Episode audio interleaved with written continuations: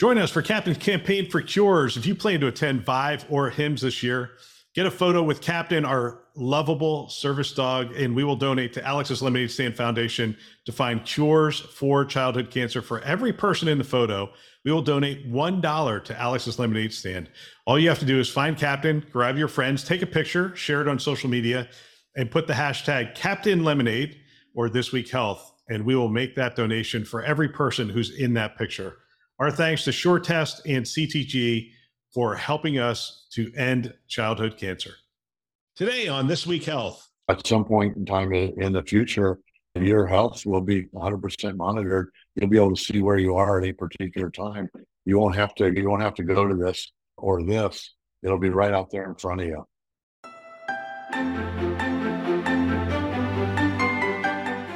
Welcome to Newsday, a This Week Health newsroom show. My name is Bill Russell. I'm a former CIO for a 16-hospital system and creator of This Week Health, a set of channels dedicated to keeping health IT staff current and engaged. For 5 years, we've been making podcasts that amplify great thinking to propel healthcare forward. Special thanks to our Newsday show partners, and we have a lot of them this year, which I am really excited about. Cedars-Sinai Accelerator, ClearSense, CrowdStrike, Digital Scientists, Optimum Healthcare IT, Pure Storage, SureTest, TauSight, Lumion, and VMware. We appreciate them investing in our mission to develop the next generation of health leaders. Now, onto the show. Hey, it's Newsday, and today we are joined by Charles Boicey, co-founder. I looked at your LinkedIn, it said co-founder, and I didn't realize it was one of your titles. And I think chief nerd, chief technology officer, chief deep thinking data person over at ClearSense. Are any of those titles accurate? I think you got my name right, Bill. I do a little bit of this and a little bit of that. Chief miscellaneous in charge. Yeah, whatever you. Yeah. I didn't realize you counted co-founder as part of your titles, although I know you are, because we talked about this technology before you actually went over to ClearSense. I mean, I know this was stuff that was rolling around in your brain and stuff that you had that really pioneered at UCI and then took to the next level when you're at Stony Brook, and then obviously then went to ClearSense. So you had a lot of time thinking about what it should look like before you built it out at ClearSense. Yep. Other duties as assigned, Bill. And for people who aren't watching, any particular reason you're wearing a Hawaiian shirt today, or is it dressed down Newsday today? Or? Yeah, since everybody's remote, we had an opportunity to bring the tech team together. So there's about 35 of us. And it's a Hawaiian shirt kind of contest day. So we'll see who wins. It won't be me. I was going to say, that's not the wildest Hawaiian shirt I've ever seen. Actually, it's a pretty nice looking Hawaiian shirt. No, there's a guy here with a Hawaiian shirt that has bananas on it. And he's wearing a matching pair of shorts with bananas. So I think the banana guy is going to win this one. Things we miss about not getting together. Well, since you're on the show, we are going to talk a lot of really fun stuff. We have a glimpse, this rumor has been out there for a while, but we have a little glimpse into Apple's virtual reality headset. I want to talk about that with you because you and I have talked virtual reality a couple of times. We're going to talk about the new startup Hippocratic as well. And obviously we've got to hit generative AI because even off the air, you and I have been doing a lot of stuff, talking to different companies and talking to each other about generative AI's impact on healthcare. So let's start with Hippocratic. You want to start there? Yeah, sure. Absolutely. You want to start? You want me to kind of get into it? Oh my gosh. You would actually do the lead in for, I usually do the lead ins, but I'd love to have you do the lead in. That would be great. So Charles is going to do the lead in. Here we go. Let's talk about Hippocratic. Everyone take a look at it, get a little bit more involved with it, but it's really important because Hippocratic has developed a language model, or as we call it, a large language model, specifically for healthcare. Why is this important? It's always been my position, Bill's as well, that these language models have to be curated. They have to be exact, especially for healthcare. If you're going to combine all the information available in the planet and then maybe some outside, then you're going to have some errors and whatnot. But if we have the proper subject matter experts creating these large language models, we can have one for nursing. We can have one for physicians, pharmacists, whatever the sub-language model may be. But collectively, we have a curated model and we keep it up to date. And then that's what we're looking for from a generative AI perspective. That's how, you know, we're going to be helpful. And they've done it. So they got together. Bill, you might have the particulars on it, but they got together, they produced this, and they're ready to go. I do have the particulars on it. So hashed out a general catalyst. They've raised $50 million. They're coming out of stealth today. And this article was written yesterday. So Charles, one of the things I appreciated about you is you sending me articles. Usually I send the articles out and we talk about them, but you're sending me, actually the first two articles we're going to talk about were from you. 50 million was raised. General catalyst is behind them, Andreessen Horowitz. So this is big time. They've been working on this for a number of years. So this isn't like, hey, we raised some money, we're going to figure this out. They've been working on this for a while.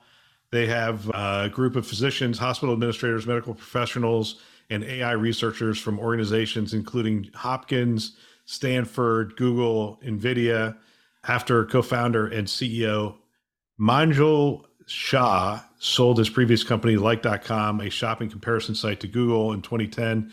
He spent the better part of the next decade building out Hippocratic. And, it has some information down here.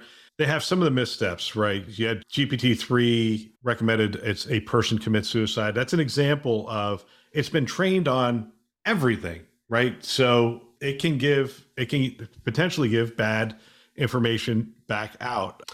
Babylon Health is under scrutiny. The UK's National Health Service utilized them, and they made claims about disease diagnostics and whatnot that haven't come to fruition. And obviously we all know about IBM Watson Health. So that's the reason for these narrow models. They have to be trained very specifically. And one of the cases they give here, let me see if I can blow this up. And Bill, as you're looking that up, it goes back to humans can be forgiven. Machines get one shot at it. Yeah. Machines don't get to make a mistake. We get to. Yeah, we do. And we've talked about that with cars. A person, how many accidents will happen today? But if one of those is from a self-driving car, that will be the front page news, whereas all the other accidents we will never hear about.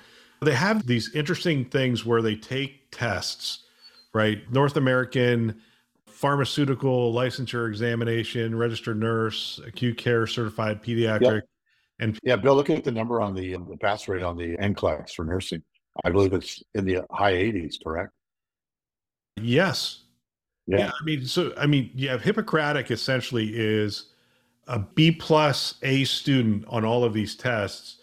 To give you an idea, GPT-4, which we've been touting for any number of weeks here, is essentially a C student on most of these things, B student on one or two of them, but mostly a C student, and in some cases they are an F student. And then you have some of these other LLMs, which are really low. I mean, they're F students. And you said it before, Bill, narrow focused large language models. Yeah. So this model, the Hippocratic model, is not going to be able to generate your emails for you or write articles about finance. It's not trained on that, nor really should it be. Well, here's what I found interesting on this, though, Charles. Shah emphasized that Hippocratic isn't focused on diagnosing. So that's interesting. Rather, he says the tech will, which is consumer facing. So this is a consumer facing tech. Informative.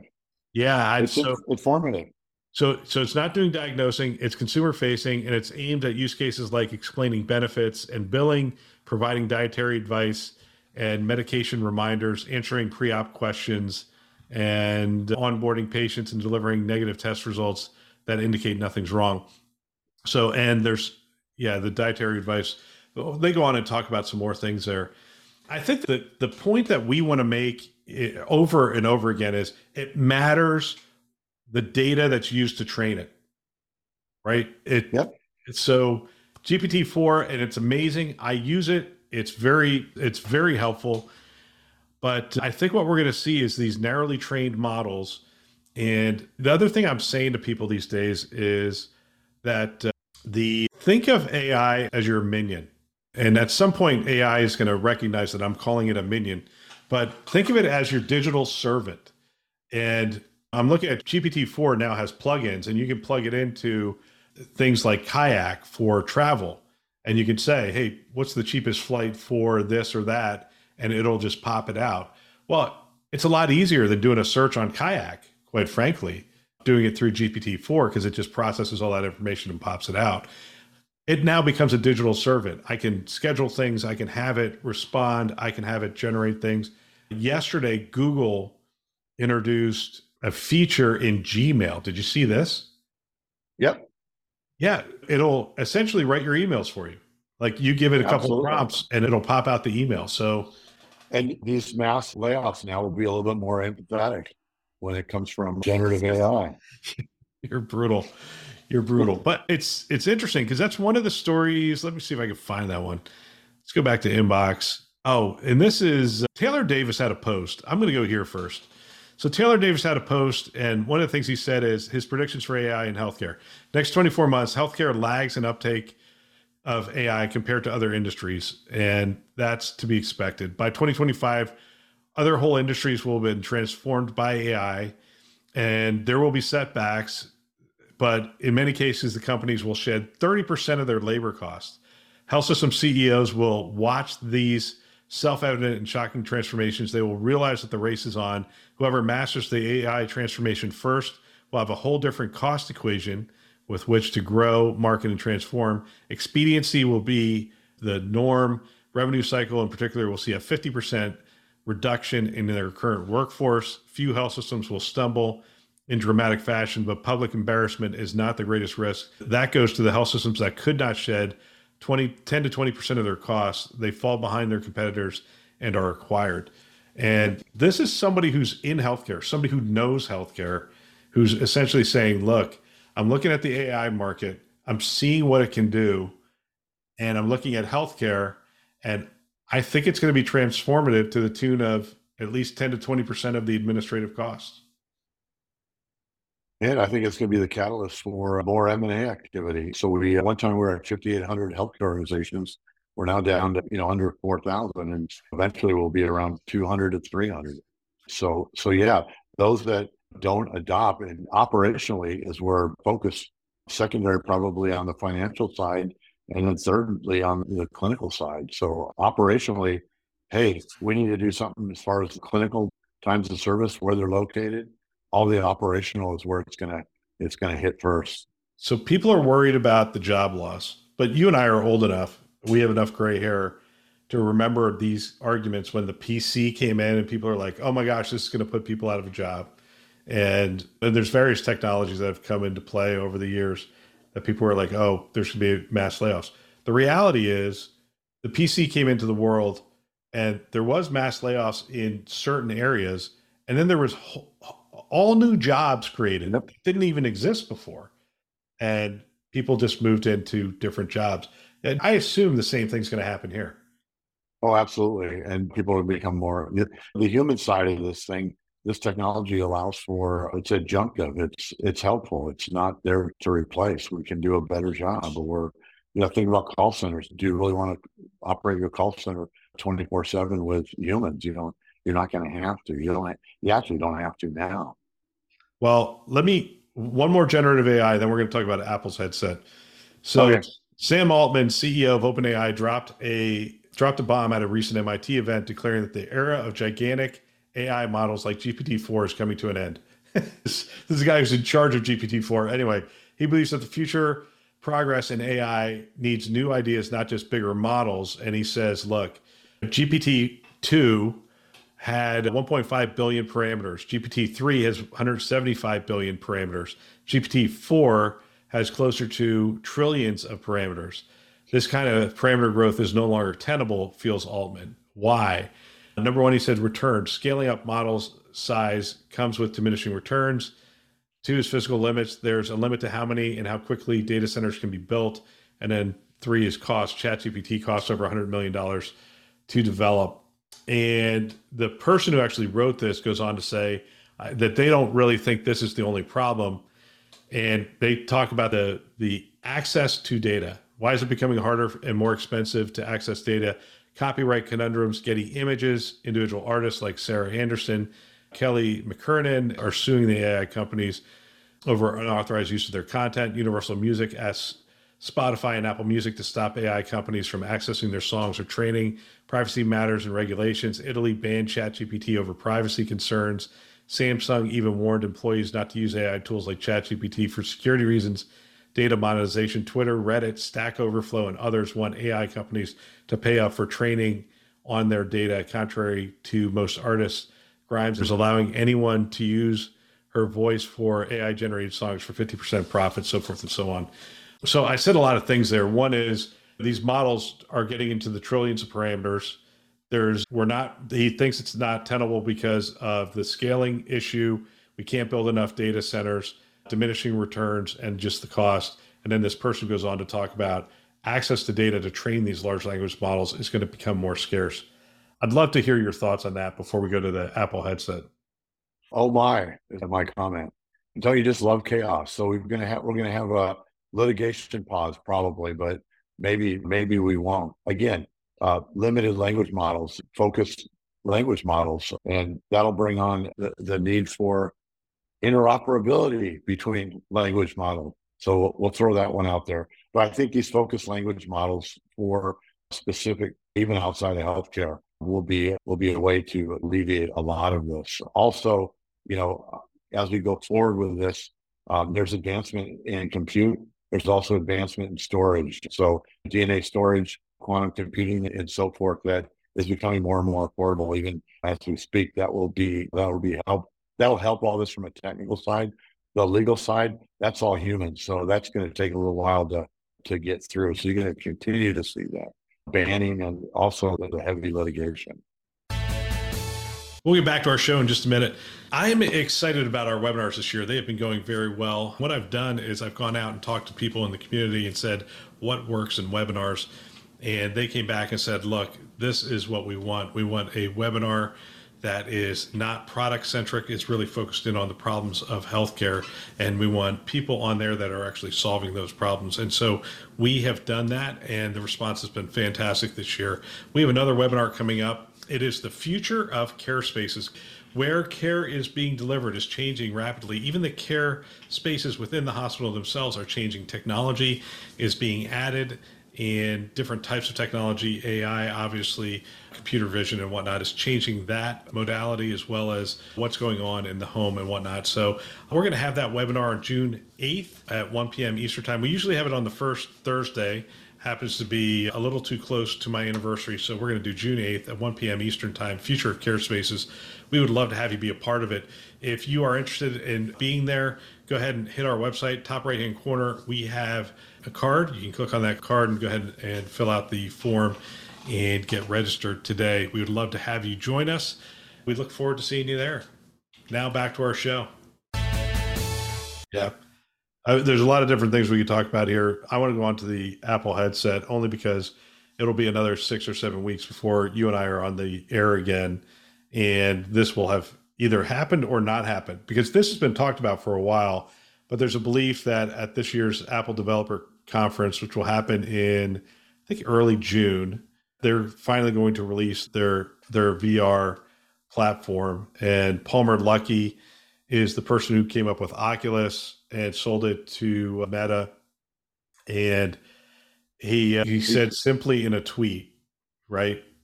So it's just a tweet from Palmer Luckey. He said, the Apple headset is so good. That's the quote.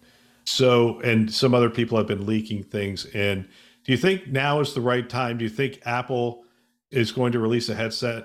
And what do you expect to see from a headset from Apple? Sure. Yeah, a couple of things. So I'll give Amy Webb and the Futurist Institute some credit here.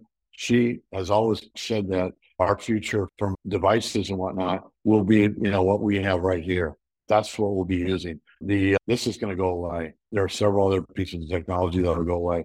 I think this is what we're going to see from Apple is the next step towards that. So it's not just virtual reality, as you and I think about sitting at the beach in lounge chairs, having this type of discussion, and/or VR for gaming and so forth, even simulation. So it's going to take it to the next level.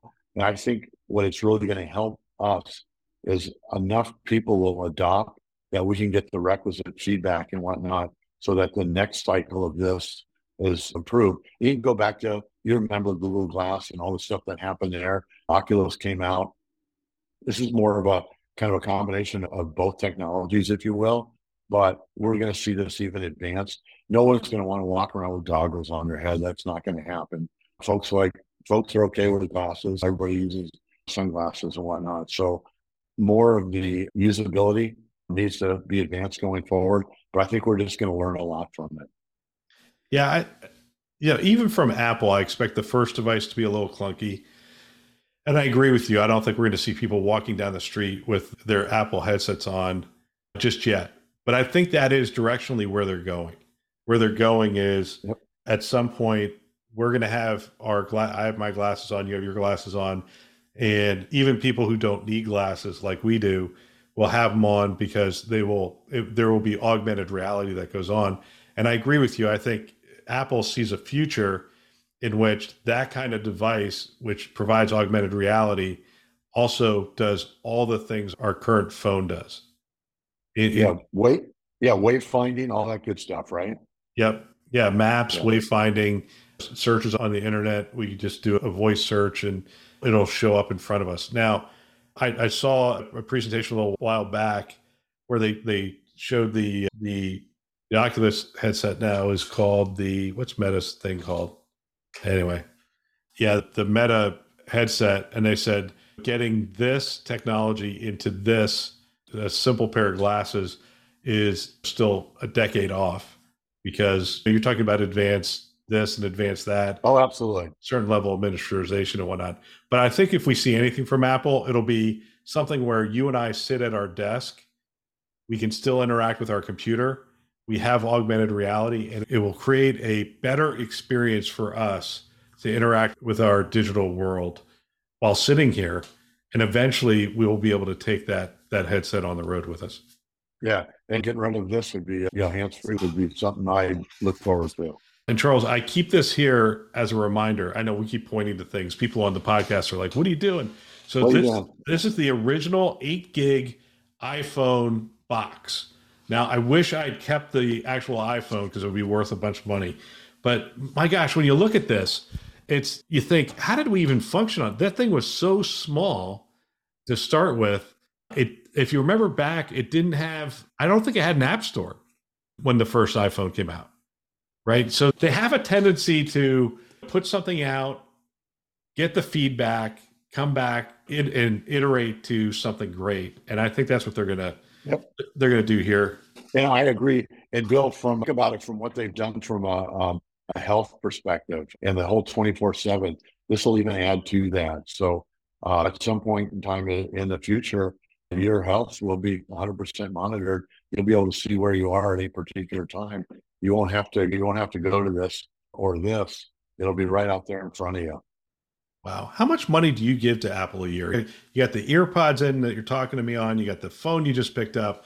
You got the Apple Watch. So Bill, nothing, but it goes back to my brothers and I have an Apple, the first Apple One motherboard. We still have that. So it's in a safe deposit box, but started commerce with them in the 70s. Man, that's awesome. Charles, it is always great to catch up with you. And in the spirit of your shirt, mahalo, friend. Yeah. There you go. And that is the news. If I were a CIO today, I think what I would do is I'd have every team member listening to a show just like this one and trying to have conversations with them after the show about what they've learned and what we can apply to our health system. If you want to support This Week Health, one of the ways you can do that is you can recommend our channels to a peer or to one of your staff members. We have two channels, This Week Health Newsroom and This Week Health Conference. You can check them out anywhere you listen to podcasts, which is a lot of places, Apple, Google, Overcast, Spotify, you name it, you can find it there. You can also find us on YouTube. And of course, you can go to our website, thisweekhealth.com. And we want to thank our Newsday partners, again, a lot of them, and we appreciate their participation in this show. Cedars-Sinai Accelerator, ClearSense, CrowdStrike, Digital Scientists, Optimum, Pure Storage, SureTest, TauSight, Lumion, and VMware, who have invested in our mission to develop the next generation of health leaders. Thanks for listening. That's all for now.